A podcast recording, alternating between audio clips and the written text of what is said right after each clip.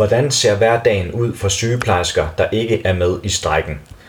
I næsten 6 uger har knap 10% af landets sygeplejersker været i strejke. De er på gaden over hele landet hver eneste dag. Der bliver gennemført demonstrationer, aktioner, happenings og andre aktiviteter. Samtidig arbejder de resterende mere end 90% af sygeplejerskerne stadig på sygehuse og i det kommunale sundhedsvæsen. Deres situation er meget forskellig. Nogle steder betyder strejken voldsomt øget arbejdspres, andre steder er situationen uændret, men alle steder har sygeplejerskerne fokus på deres strejkende kollegaer. I Aalborg Kommune er hjemmesygeplejen udtaget til strejke. Det har store konsekvenser på Aalborg Universitetshospital, hvor færdigbehandlede patienter hober sig op ved gangene, fordi de ikke kan udskrives. Der tale om, om patienter, der kun kan sendes hjem, hvis de kan få besøg af en hjemmesygeplejerske. Rebecca Bisgaard Jensen er sygeplejerske på endokrinologisk afdeling på Aalborg Universitetshospital. Afdelingen tager sig blandt andet af patienter med diabetes, øh, stofskiftesygdomme og knogleskørhed. Vi oplever en voldsom travlhed på afdelingen lige nu. Vi har 14 sengepladser, derudover kan vi skaffe plads til fem patienter på gange og andre steder. Lige nu har vi næsten hele tiden alle de fem pladser optaget, op mod halvdelen af alle patienterne er færdigbehandlet, men kan ikke sendes hjem, fordi de skal have besøg af en hjemmesygeplejerske, siger Rebecca Bisgaard Jensen. Der er tit tale om tunge patienter, der kræver meget personlig pleje, og hvor kroppen skal holdes i gang. Det betyder, at vi har meget travlt, tilføjer hun. Også inden strækken var der stort pres på afdelingen, der i lighed med andre, mange andre afdelinger har svært ved at besætte ledige sygeplejerskestillinger. Vi støtter strækken, men det er hårdt at stå i den her travlhed hver evig eneste dag. Vi er altid udkørte, når vi går hjem, fastslår Rebecca Bisgaard Jensen.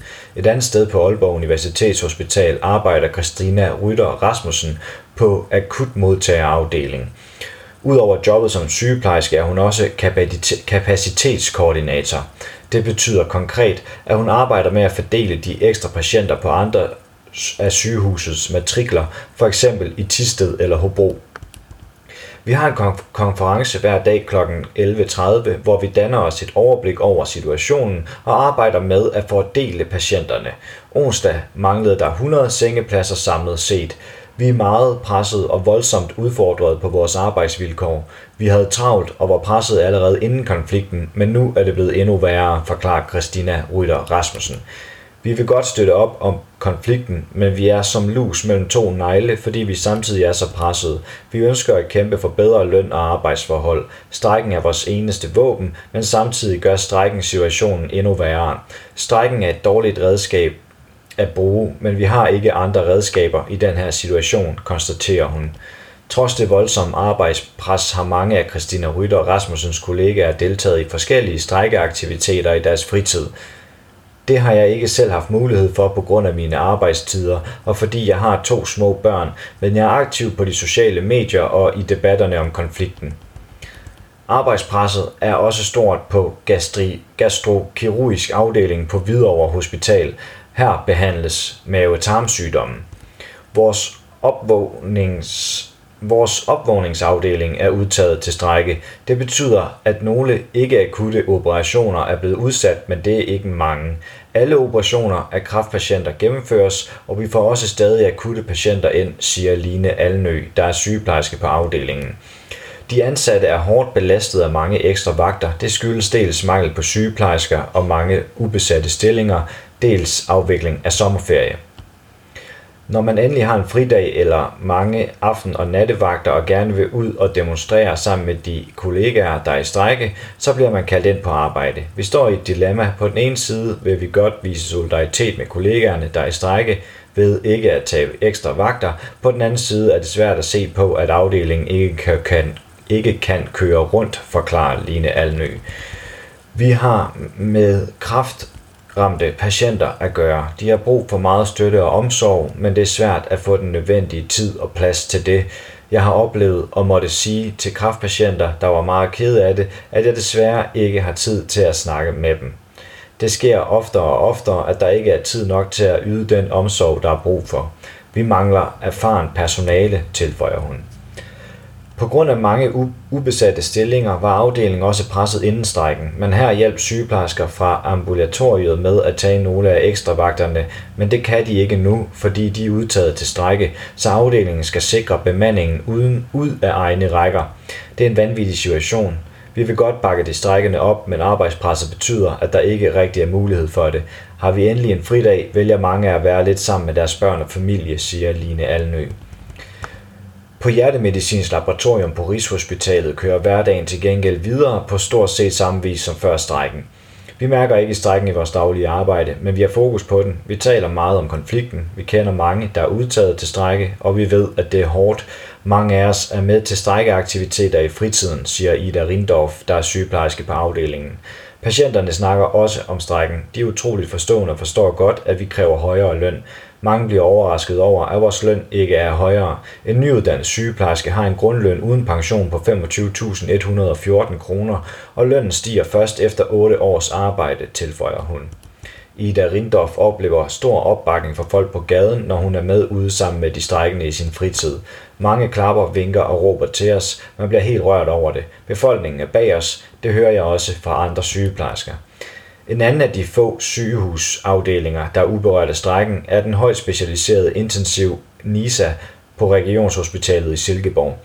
Her behandles svært skadede patienter med neurologiske sygdomme, som f.eks. blodpropper i hjernen, samtidig med at genoptræningen startes op.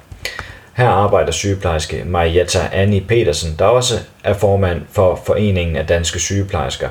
Foreningen kæmper for at sætte sygeplejerskernes løn og arbejdsvilkår på den politiske dagsorden.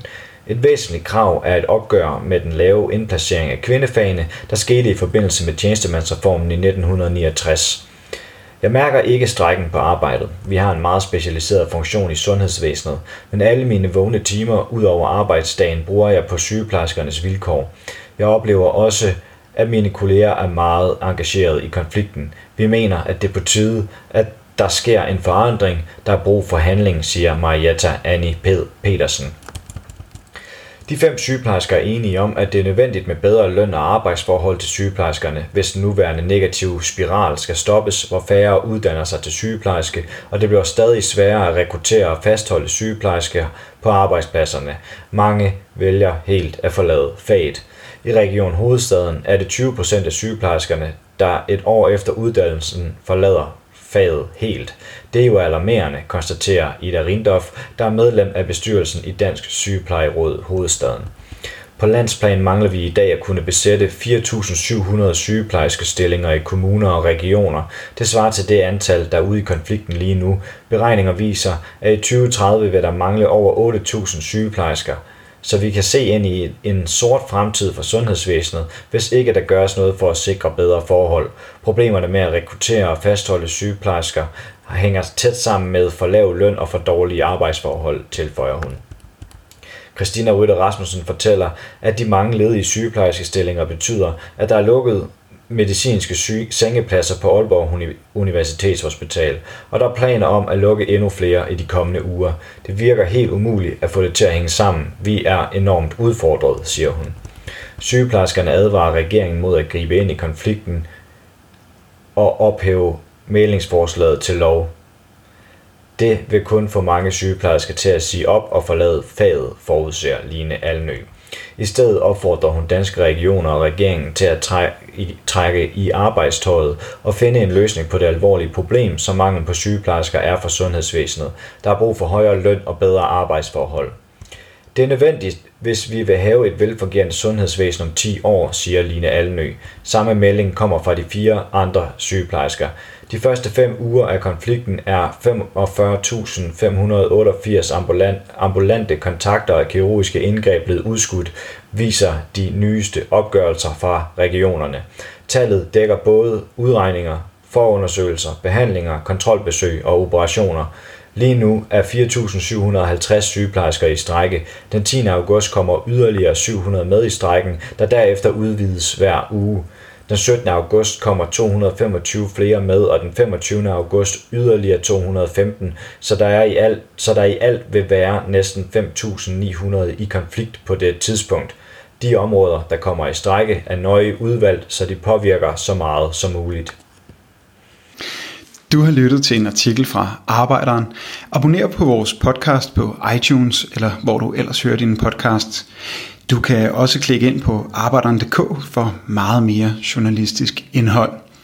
Du er også velkommen til at følge Arbejderen på YouTube, Facebook, Instagram eller Twitter, samt tilmelde dig Arbejderens daglige opdatering på Messenger.